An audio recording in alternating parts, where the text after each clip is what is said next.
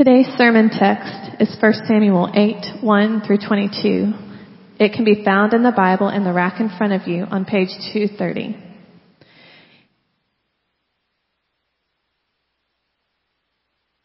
Hear the word of the Lord. When Samuel became old, he made his sons judges over Israel. The name of his firstborn son was Joel, and the name of the second, Abijah. They were judges in Beersheba. Yet his sons did not walk in his ways, but turned aside after gain. They took bribes and perverted justice. Then all the elders of Israel gathered together and came to Samuel at Ramah and said to him, Behold, you are old and your sons do not walk in your ways. Now appoint for us a king to judge us like all the nations. But the thing displeased Samuel when they said, Give us a king to judge us. And Samuel prayed to the Lord. And the Lord said to Samuel, Obey the voice of the people in all that they say to you, for they have not rejected you, but they have rejected me from being king over them. According to all the deeds that they have done, from the day I brought them up out of Egypt even to this day, forsaking me and serving other gods, so they are also doing to you. Now then, obey their voice. Only you shall solemnly warn them and show them the ways of the king who shall reign over them. So Samuel told all the words of the Lord to the people who were asking for a king from him. He said, These will be the ways of the king who will reign over you. He will take your sons and appoint them to his chariots and to be his horsemen and to run before his chariots. And he will appoint for himself commanders of thousands and commanders of fifties and some to plow his ground and to reap his harvest and to make his implements of war and the equipment of his chariots. He will take your daughters to be perfumers and cooks and bakers. He will take the best of your fields and vineyards and olive orchards and give them to his servants. He will take the tenth of your grain and of your vineyards and give it to his officers and to his servants. He will take your male servants and female servants and the best of your young men and your donkeys and put them to his work. He will take the tenth of your flocks and you shall be his slaves. And in that day you will cry out because of your king whom you have chosen for yourselves, but the Lord will not answer you in that day. But the people refused to obey the voice of Samuel, and they said, No, but there shall be a king over us that we also may be like all the nations, and that our King may judge us and go out before us and fight our battles. And when Samuel had heard all the words of the people, he repeated them in the ears of the Lord. And the Lord said to Samuel, Obey their voice and make them a king. Samuel then said to the men of Israel, Go every man to his city. The grass withers, the flower fades, but the word of our God will stand forever.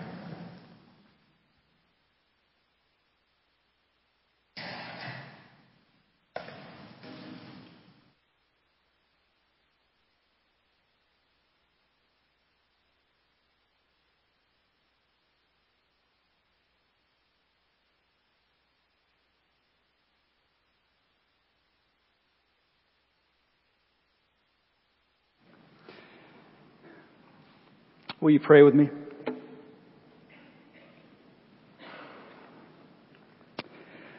Oh, good Father, your word is open.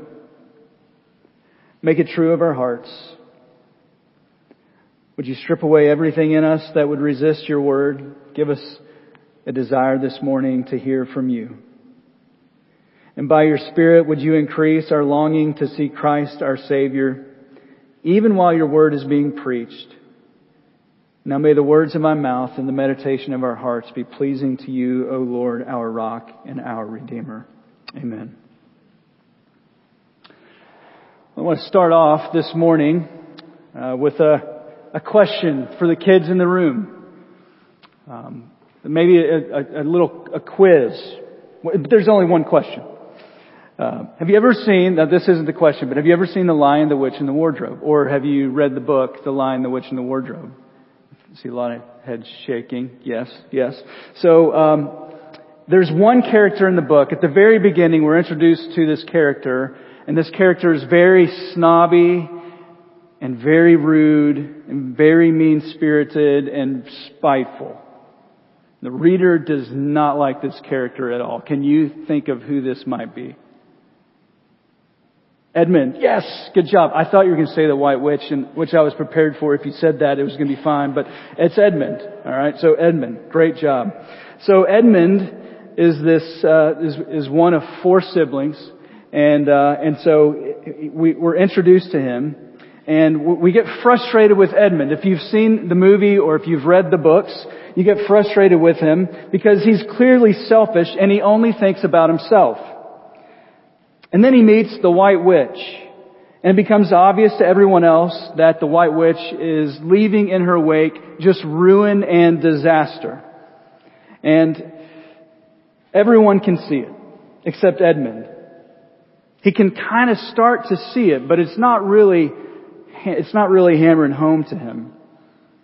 And we watch with frustration as Edmund only cares about himself and he ends up eating the Turkish delight if you've read the book. And he wants to become the prince. And he scoffs at the talk about this Aslan, the true king of the land. And he ends up betraying his siblings and ultimately pledging allegiance to this wicked and false leader in an act that, that we can call high treason. He was putting his hope and his security in the wrong person. And it's so frustrating to watch that or to read this. We can clearly see that the White Witch is not trustworthy, and yet Edmund betrays the true king and pledges loyalty to a false king, a false ruler. And as a reader of the book, it's easy to see the folly of the choices of Edmund. And as the reader of 1 Samuel, it's easy to see the folly of the choices of the Israelites. And it's really easy to become to become uh, just frustrated with them or be hard on them. But as we'll see today, the Israelites' high treason is not something that was only unique to them. We too have believed the lies of a terrible enemy and have relied on false kings and have rejected the good rule and reign of an omnipotent and kind king. We're going to look at this and take it basically section by section. The first section uh, I'm calling high treason.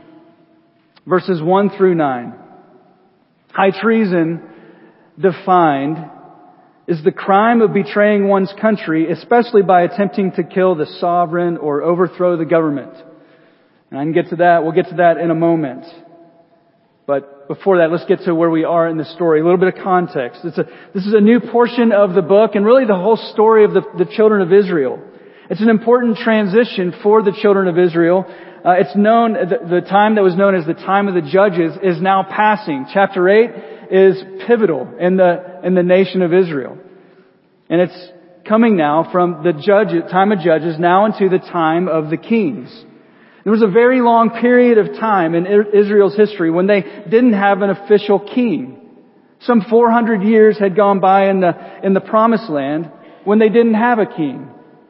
As things would come up within, uh, within the nation, within the land, uh, God would raise up judges among them when they uh, needed to deal with specific crises that were, that were taking place. And this section in chapter 8 is pivotal as we begin to see what's, go, what's going to happen with God bringing in kings uh, to, to, uh, to, lead the children of Israel. But in verses uh, 1 through 3, we see Samuel, though beloved, uh, he seems to make a foolish decision here. His sons did not honor God. And it says that they turned aside after gain in verse 3. Now, they were abusing their roles. They were abusing their positions to enrich themselves. And, and Samuel actually is one character in all of scripture. And even if you were to talk to a, a Jewish person who's uh, just a devout Jewish person, they would probably tell you that Samuel's one of their favorites. Nothing ever bad is really said in the scriptures about Samuel.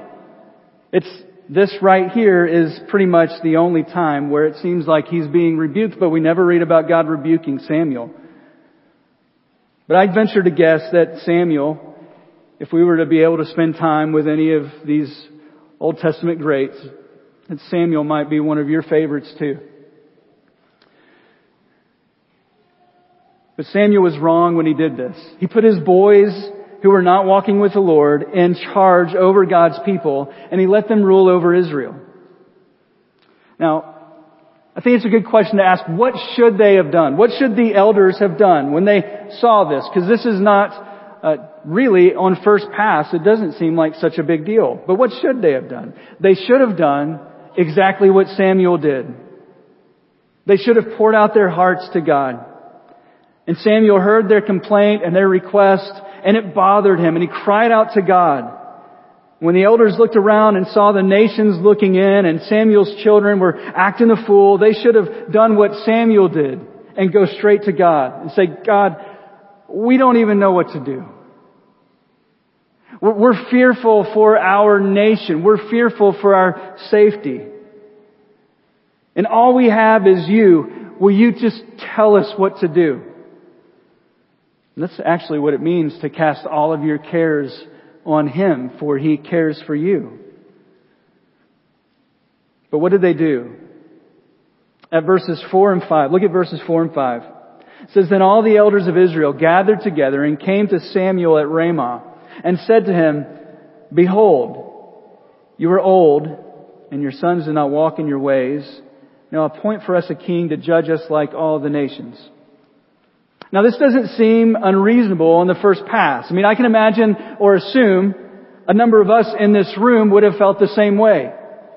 That these judges that have been placed over us are actually wicked judges. I don't know if you feel this way ever when you're looking at our own country's leadership. If you ever feel this way, alright? It's hard, it's, that's maybe a really hard, uh, transition, really hard jump for you, long jump, but, or maybe not. But, this doesn't seem to be such a terrible idea. These judges were not trustworthy. They were selfish. They were dishonest men. And they're probably thinking, they're just going to get us killed. So it seems, on first pass, that the elders here being pretty wise in coming to Samuel. And not only does it seem on first glance that they were being wise, but it also seems that they're being biblical. We're told in Genesis 49, when Jacob is blessing his sons, and he actually prophesies that there would be a king that would come from his lineage, from Judah's lineage. And then in Deuteronomy 17, which they would have been familiar with, they would have had that, they would have had that to read, they would have put the, uh, very possibly this to memory. In Deuteronomy 17, it predicts that the Israelites would one day have a king. So the idea of a king was not just something that was just the other nations were doing and it was just kind of random. They actually were familiar and actually thought one day we will have a king. And so they could have pointed to the scriptures and said, see Samuel, the Bible, our scriptures actually tell us that one day we would have a king. God's word told us that this day would be coming and this day is now. The elders actually are using the very same language of Deuteronomy 17:14. It says this, it says, "When you come to the land that the Lord your God is giving you, and you possess it and dwell in it, and then say, you will say, I will set a king over me, like all the nations that are around me." And then it says, "You may indeed set a king over you." So since their current leaders, Samuel's sons, were corrupt, and since the Bible foresaw that this was coming, that this day was coming, it's hard to blame them uh, for, for coming to Samuel and saying, would you just give us a king like the other nations? Can you blame them for looking for another alternative? Well, how are we to view this request? Well, the author of 1 Samuel, through the text, actually presents the Lord to us as uh, what to think of their request. God himself actually helps us understand their request. This is essentially a religious reason for a godless pursuit. And they were committing what we would call high treason in verses 4 and 5. In verse 5 it says, Now appoint for us a king to judge us like all the nations. So what does this high treason look like? First of all, high treason, it looked like they forgot who they were. They forgot who they were. You see that phrase, like all the nations? They rejected God's calling on their life to be different. They wanted to be like all the nations. They wanted to be like them. When God brought them up out of Egypt, He told them, you are going to be my holy nation. Unlike all the other nations for a purpose to bless the other nations. So they forgot who they were. That part of forgetting who they were is they forgot their holiness. The refrain in the book of Leviticus, which they would have been familiar with, which these Israelites would have, would have had was, therefore be holy as I, the Lord your God, am holy. Whenever spiritual leadership decays, as it did here in 1 Samuel, and wherever that may be, it could be in the church. It could be spiritual leadership is decaying in your household, in your family, or in your marriage. It could be spiritual leadership is decaying in your group of friends that you hang out with. And when that happens, you'll begin to look more like the world. And the uniqueness that you intend, that God intended you to have will begin to fade away. So they forgot their holiness. They were, they forgot who they were. Part of that's they forgot their holiness. They also forgot their story. If you were to go back and read Deuteronomy chapter 4 verses 32 through 40, we don't, we don't have time today to read it in its entirety, but I'll settle for uh, reading verses 32 through 34. I think it makes the point. So listen to this.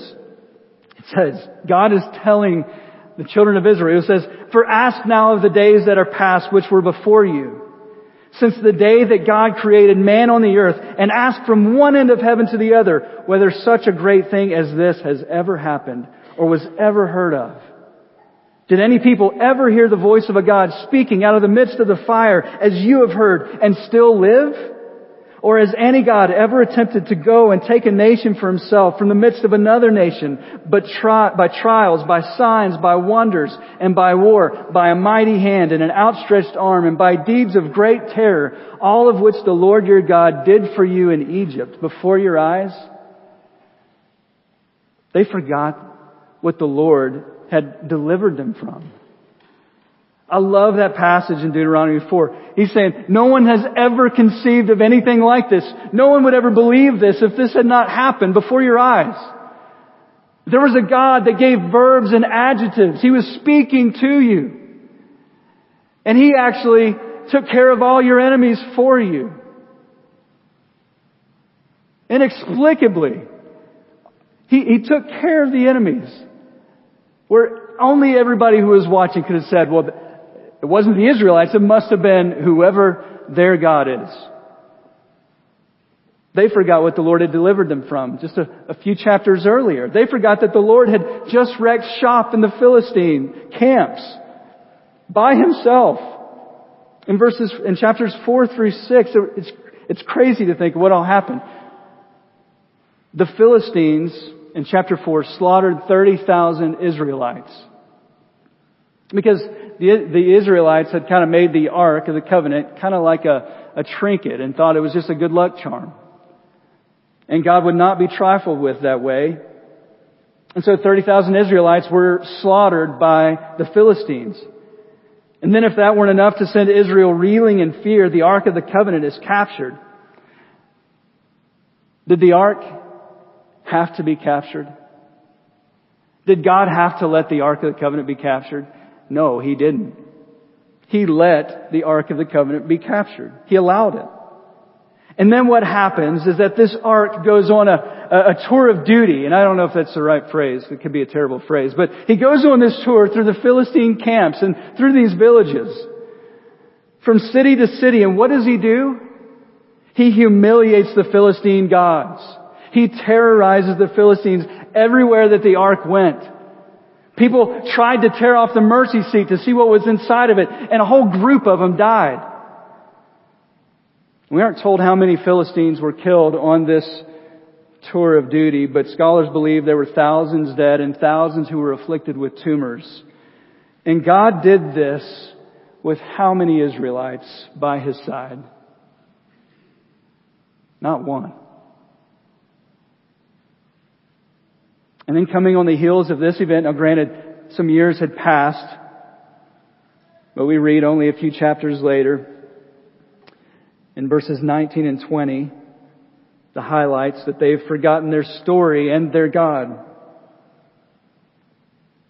Did you hear, did you, did you catch that eh, when Jessica read that text? Look at verses 19 and 20. It says, But the people refused to obey the voice of Samuel and they said, No, but there shall be a king over us, that we also may, may be like all the nations, and that our king may judge for, uh, judge us and go out before us and fight our battles. The great irony is, is that he just did that. And they forgot all about it. They forgot what they had been delivered from. What about you? Have you forgotten God's call on your life to be different from the world around you? Have you forgotten that God has called you to have a different definition of success than the world's definition? Have you forgotten that God has called you to have a different type of purity in your conversations and in your speech?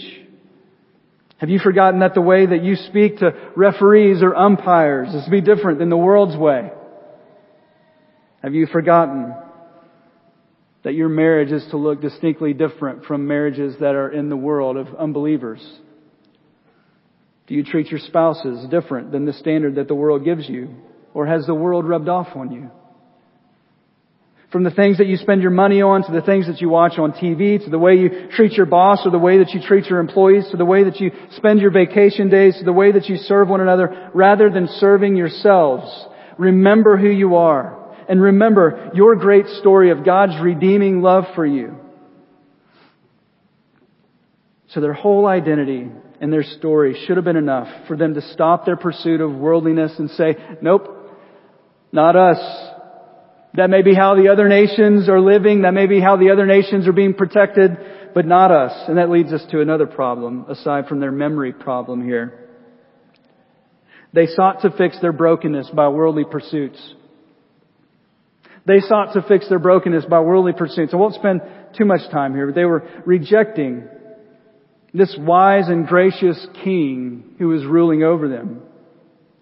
Israel was looking for a structural problem to a, spirit, a structural solution to a spiritual problem. The problem was not their structure. It wasn't a leadership issue, though that was an issue. The problem was the heart of mankind was wicked. Yes, it's true that they were in desperate need of being rescued, but they failed to see that the rescue they needed was not so much from the outside dangers, those, those, those were clear and present, but the main rescue that they needed was from the dangers lurking within their hearts. How often do we consider that? We become painfully aware of our own sin. How often do we decide to pursue a system of behavior that would cover up or make up for how we've been living our lives? We need someone to rescue us from ourselves. We need someone to give us a new heart. And then after that to deal with our hearts as we continue to try to mask our heart problems with systems of righteousness or keeping up appearances. Kids, uh, kids in the room, I have a, uh, uh, I guess a game that I think would be pretty fun for you because I played this with Hudson when he was little and I thought about this as I was thinking about this story uh, Hudson and I would go in, into the playroom and we would each build a fortress with Legos. Remember this? We'd build with fortress, a fortress with Legos. And then we would get these little, uh, the little animals and army men and we would set them up around our fortress and inside the fortress and, uh, and so I would have mine and he would have his and then, uh, we would loft these stuffed animals over across the room and it would have to hit the other fortress and uh, the goal was to destroy the other fortress and destroy everything in sight. Right? So, um, so there would be these flying puppies would just go going not real puppies, but flying stuffed puppies, or you know, these farm animals just flying through the air to destroy these uh, fortresses that we had built up. And the person with the strongest fortress would often win. This is a picture of you in life. You're going to try to build for yourself just a fortress. When you, when you feel like you just need to, you don't, you don't know where to turn to and perhaps you feel danger is lurking or you're scared or you're sad or you you're beginning to put your hope in something else and you try to build something else up to protect you. I know this is going to happen to you because it happens to the adults in this room all the time. We, we build up fortresses trying to hold up against powerful attacks because we all have a mortal enemy and that's Satan. We do this, don't we adults? We call it building up for ourselves a system of good works and we hope that it will make us feel better, but we can never build a system or a fortress strong enough to hold beneath the weight of our sin. And it will eventually come crashing down and the weight of the world will come crashing down on us. Friends, we are in desperate need of a king, someone to rescue us, not from outside dangers lurking, but one who can come rescue us again and again from us. And so they committed high treason by forgetting their holiness, forgetting their story, and seeking to fix their brokenness by worldly pursuits. And then lastly, at least for my purposes this morning, they looked to a false king for security. I hope you saw that in the text. That they looked to a false king for security. God tells Samuel, obey the voice of the people in all that they say to you, for they have not rejected you, but they have rejected me from being king over them. This is what was so heartbreaking. This was an abandonment of faith. Only one chapter earlier, in chapter 7, verse 12, we read that they confessed and they cried out to the Lord and they said, Thus far the Lord has helped us. Or another translation is, Thus far the Lord has been our deliverer. It's not explicitly stated at the time of the Exodus, but it was what every Israelite and every Egyptian knew. The God of the Israelites is a better king than the God of Egypt or Pharaoh of Egypt. God made it crystal clear that He was their king when the waters came crashing in on Pharaoh's army. Any shouts afterwards of the Lord reigns was kingdom language. And so pursuing false kings may have seemed wise in the moment, like it, it did to the Israelites, and it may seem wise in the moment for us, but it's actually going to be to our undoing. And what a privilege it is to have the God of Israel, Yahweh, providing for us, caring for us, protecting us. That's what the Israelites should have been saying. How often are we guilty of high treason? Whether through our short-term memory loss, forgetting who we are called to be, forgetting what God has done for us, trying to fix our brokenness by all sorts of techniques that will not hold up under the weight of sin, pursuing false kings to save us from the mess that we've gotten ourselves into. This high treason brings about devastating results. Let's look at it again. It's verses 10 through 20. And this section is called the cost of high treason. Before we get to this text though, I want us to look together at Deuteronomy 17 verses 14 through 20. So if you don't mind, mark where you are now because we're going to come right back to 1 Samuel 8, but turn in your Bibles uh, to Deuteronomy 17 verses 14 through 20. If you have your hardback Bible, uh, that black one, it's on page 161. let's look back at what God told them that they would one day have a king like all the nations around them. And God gives us a glimpse into what kind of king He would want them to have in Deuteronomy 17. So turn to Deuteronomy 17 verses 14 through 20.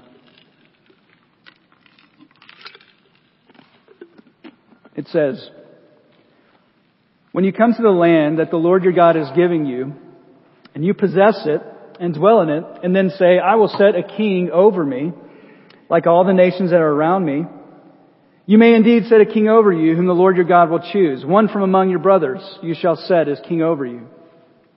You may not put a foreigner over you who is not your brother. Only he must not acquire many horses for himself or cause the people to return to Egypt in order to acquire many horses, since the Lord has said to you, you shall never return that way again. And he shall not acquire many wives for himself, lest his heart turn away, nor shall he acquire for himself excessive gold and uh, silver and gold.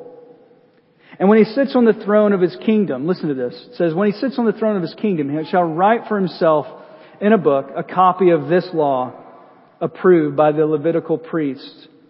And it shall be with him, and he shall read it all the days of his life, that he may, learn to fear the Lord his God by keeping all the words of this law and these statutes and doing them, that his heart may not be lifted up above his brothers, that he may not turn aside from the commandment, either to the right hand or to the left, so that he may continue long in his kingdom, he and his children in Israel. Do you see what kind of king the Lord had in store for his people? One that would live long in the kingdom, that they would be able to trust and rely on. Now let's see what kind of king they will get. And this is a result of their high treason. Flip back to 1 Samuel chapter 8.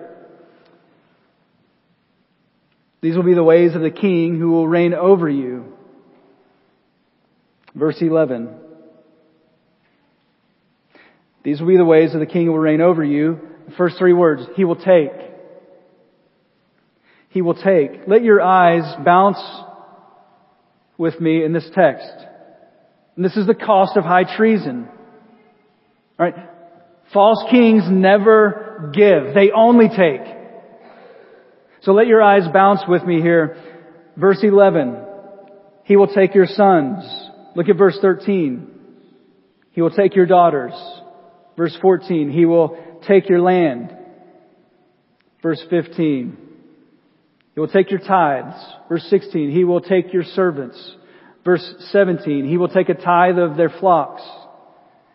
And look at verse 17. Ultimately, look at the end of the verse. It says, and you shall be his slaves. They wanted a king to protect them. And all this king was hoping to do was take from them. He will accumulate for himself wealth and power. And we pursue these kings at our own peril.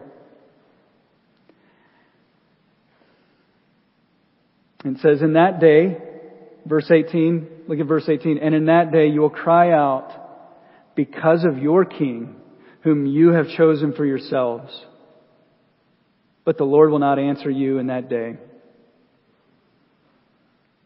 Your passion for substitutes for God only create deeper wounds in your heart and only insecurities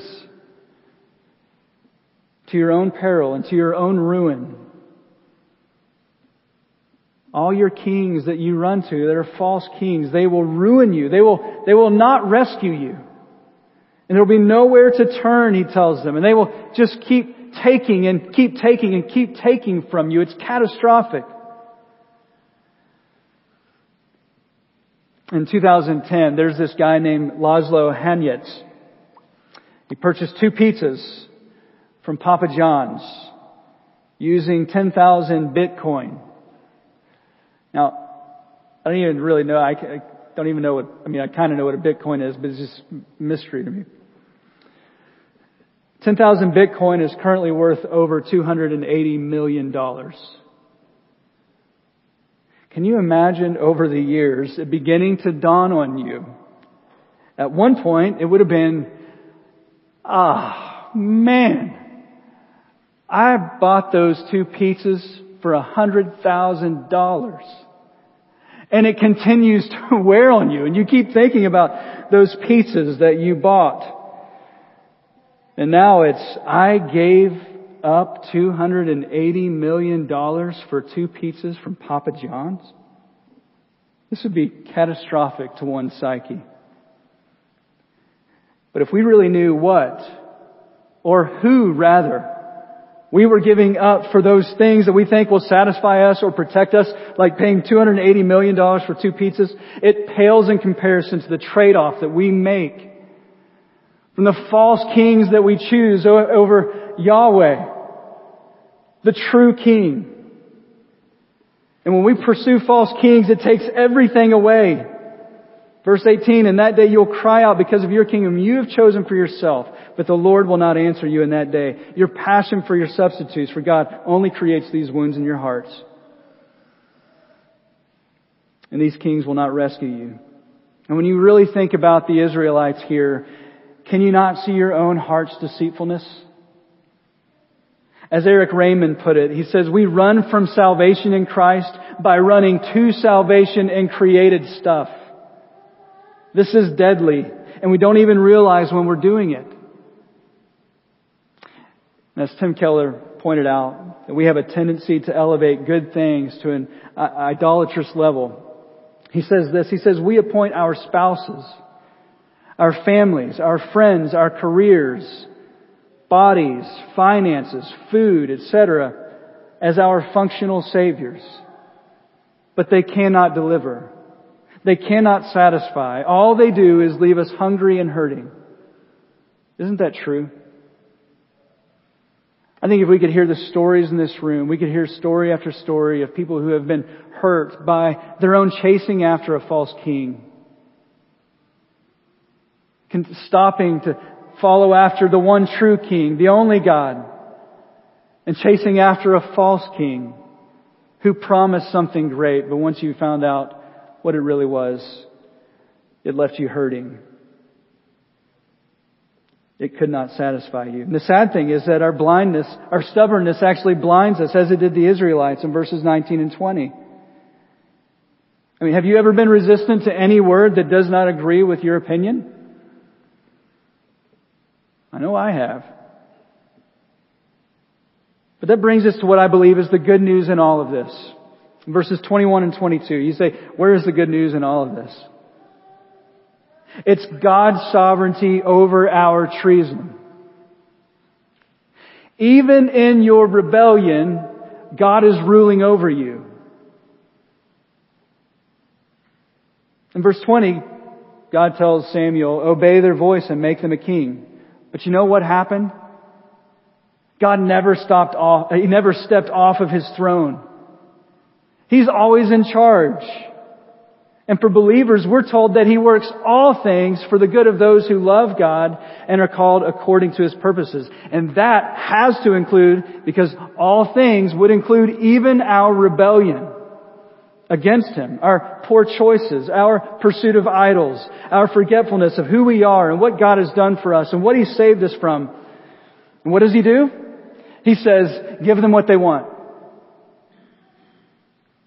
Sometimes it's the worst thing that could possibly happen to us. This should remind us of Romans chapter 1. If you're familiar with Romans chapter 1 or the New Testament, you might be familiar where, where it says that the wrath of mankind is being revealed from, uh, from heaven against all ungodliness and unrighteousness of men. And then it says, then they, they worshiped the creature rather than the creator. And then it said several times, therefore God gave them up. And multiple times it says that. It's basically God saying, okay, you can have, you can have it. What's that? That's God's wrath. What do you think was going on in heaven when they rejected Him? He wasn't stepping off of His throne. He wasn't going anywhere. Even though they were rejecting Him, God was still in charge. They were rejecting the rule of God, but they also could not escape it. Is there some place in your life that you are resisting the rule of God in? If so, let the Israelite, the testimony of Scripture, let them tell you that that's futile. God was still the ruling and reigning king, but they were choosing to resist his rule and his reign. And how are we doing that in our own lives? I think it's a grace of God if he would help us to see in this text this morning that he sovereignly allows us to see the bottom of the cistern. He allows you and me to pursue those things that will not satisfy us so that we will see that they will not satisfy us. His severe mercy allows you to pursue other kings, and His mercy also bids that you see that it was a false king all along. His goodness welcomes you to come to Him for true and lasting satisfaction that will actually bring joy, true joy into your heart. In 1 Samuel 12, it actually helps us understand in 1 Samuel 12 what happened. And so if you want to flip over to 1 Samuel 12, Samuel actually kind of interprets what had just happened for them. He pans out because if you notice in the text, he doesn't go back to the Israelites and say, no, don't do that because you're rejecting God as your king. He doesn't do that. He just, he goes to God and God says, tell him. I mean, you can warn him. But give them what they want. So Samuel pans out from the close-up view that we've enjoyed in chapter 8 to a bird's eye view and he points out to them plainly that yes, they sinned. He points out to them that yes, they were wicked in their requests, but that they were learning that what they had sought out were empty things. Verse 19. That they couldn't profit or deliver them, that they could not profit from them, or they could not be delivered by these empty things. They were empty. Verse 19 in chapter 12. And all the people said to Samuel, pray for your servants to the Lord your God that we may not die. For we have added to all our sins this evil to ask for ourselves a king. And Samuel said to the people, do not be afraid. You have done all this evil. Yet do not turn aside from following the Lord, but serve the Lord with all your heart. And do not turn aside after the, after empty things that cannot profit or deliver, for they are empty. For the Lord will not forsake his people for his great name's sake, because it has pleased the Lord to make you a people for himself. Do you see his goodness? Do you see his sovereignty over your treason? And lastly, I just want us to spend some time focusing on the true king over all traitors. Everyone in this world who's ever breathed the breath of life has been a traitor. They've committed high treason. But I want us to spend a moment as we start to prepare for the Lord's Supper. I want to draw our attention back to the true king over all traitors. In 1 Samuel chapter 8, God allowed His people to sinfully pursue a king so that they could see that not only will their past fathers, Abraham, Isaac, Jacob, Joseph, Moses, Joshua, and so many more, not only have they failed terribly, but their future kings were all going to fall woefully short. Even their best king, King David, had his face emblazoned on the wanted poster. He was a king who took Bathsheba Remember what the text said the kings would do? The king would take and take and take and take, and their best king they could put forward was David, who took Bathsheba, and not only that, to cover it up, he took the life of her husband Uriah. And he brings us to the end of ourselves and our false kings and our terrible security blankets, and he shows us that there is only one true king. And he's calling all traitors to himself before it's too late. All along, the Israelites had the right king. They didn't embrace him as the king. And we know this king today is Jesus Christ, the king of all kings, the king of all real and fake kings. In Matthew 20 verse 28, it says, the son of man came not to be served, but to serve. Our king is a God who serves.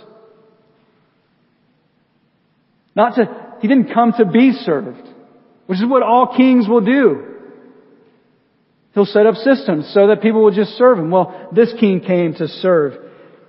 And then it says, and to give his life as a ransom for many. Jesus is the king who gives. If you look at God's love for us in the New Testament, you see over and over and over again that he is the God who gives. For God so loved the world, how did he prove it? He gave his only begotten son. He gave his life as a ransom for many. Jesus is the king that we need. The king that was being rejected in chapter 8 is the king that we need. And you will never stand in the presence of your false king. But if you did, you would find that he's impotent to bring you what you truly long for. You'll find that he certainly can't save and he certainly can't satisfy you. And you'll realize that it was all folly to cast all of your allegiance before him. But every one of us in this room will stand before the true King over all traitors. Can you see him standing before Pontius Pilate?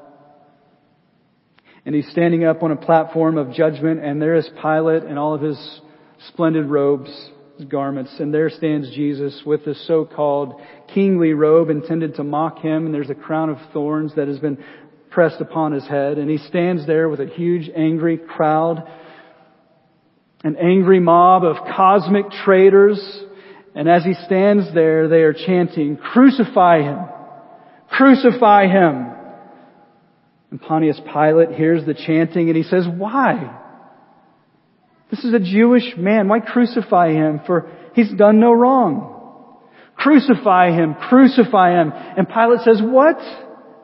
Shall I crucify your king? And their response, we have no king but Caesar. And there before our eyes, they rejected Jesus Christ as king over them.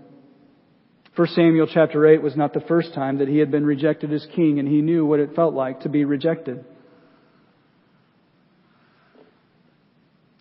By the end of the book, The Lion, the Witch, and the Wardrobe, and then throughout the rest of the series, Edmund is actually seen to be a loyal, courageous, logical, mature character And by the end of the story, Edmund is called King Edmund the Just. And there was a turning point for Edmund. And it's the turning point that we all need to come face to face with the true King who will forgive all of our treason. And listen to this gem that C.S. Lewis gives us after Edmund had this private conversation with Aslan. And then the witch, in the presence of so many witnesses, starts off. And she says, you have a traitor there, Aslan, said the witch. Of course, everyone present knew that she meant Edmund. But Edmund had got past thinking about himself after all he'd been through and after the talk he'd had that morning. And he just went on looking at Aslan. It didn't seem to matter what the witch said. Brothers and sisters, let us keep on looking to Christ, the author and the perfecter of our faith, who for the joy set before him endured the cross, despising the shame, and is seated at the right hand of the throne of God. Let us keep on looking at our true King. And there's not a better way to celebrate this King over our treason than to come to the one who said, This is my body, broken for you. And this is my blood poured out for you. So if you're passing out communion, would you go ahead and come forward? In a moment, we're going to take uh, a meal called the Lord's Supper. And it's reserved for followers of Jesus who are in good standing with their church. And so if you would say that's you, then we welcome you to partake of the Lord's Supper. If it's not you, we would ask that you just not take the bread and the juice. Jesus was consumed by death so that we would feast on him. This king is called the bread of life and the living water. And so that we might see that all of our longings for false kings, our hunger and our thirst would only be satisfied by Jesus. And we embrace this true king when we take the Lord's Supper. It's a way of saying we praise you and thank you for your good rule, your loving provision, and your peaceful reign. And we cannot reach the end of that cistern. He is a well that will never run dry, and in Him we will certainly satisfy the longing underlying all of our desires, the longing for security and joy, and we will live long in the kingdom with the true King. Brothers, you can pass out the elements.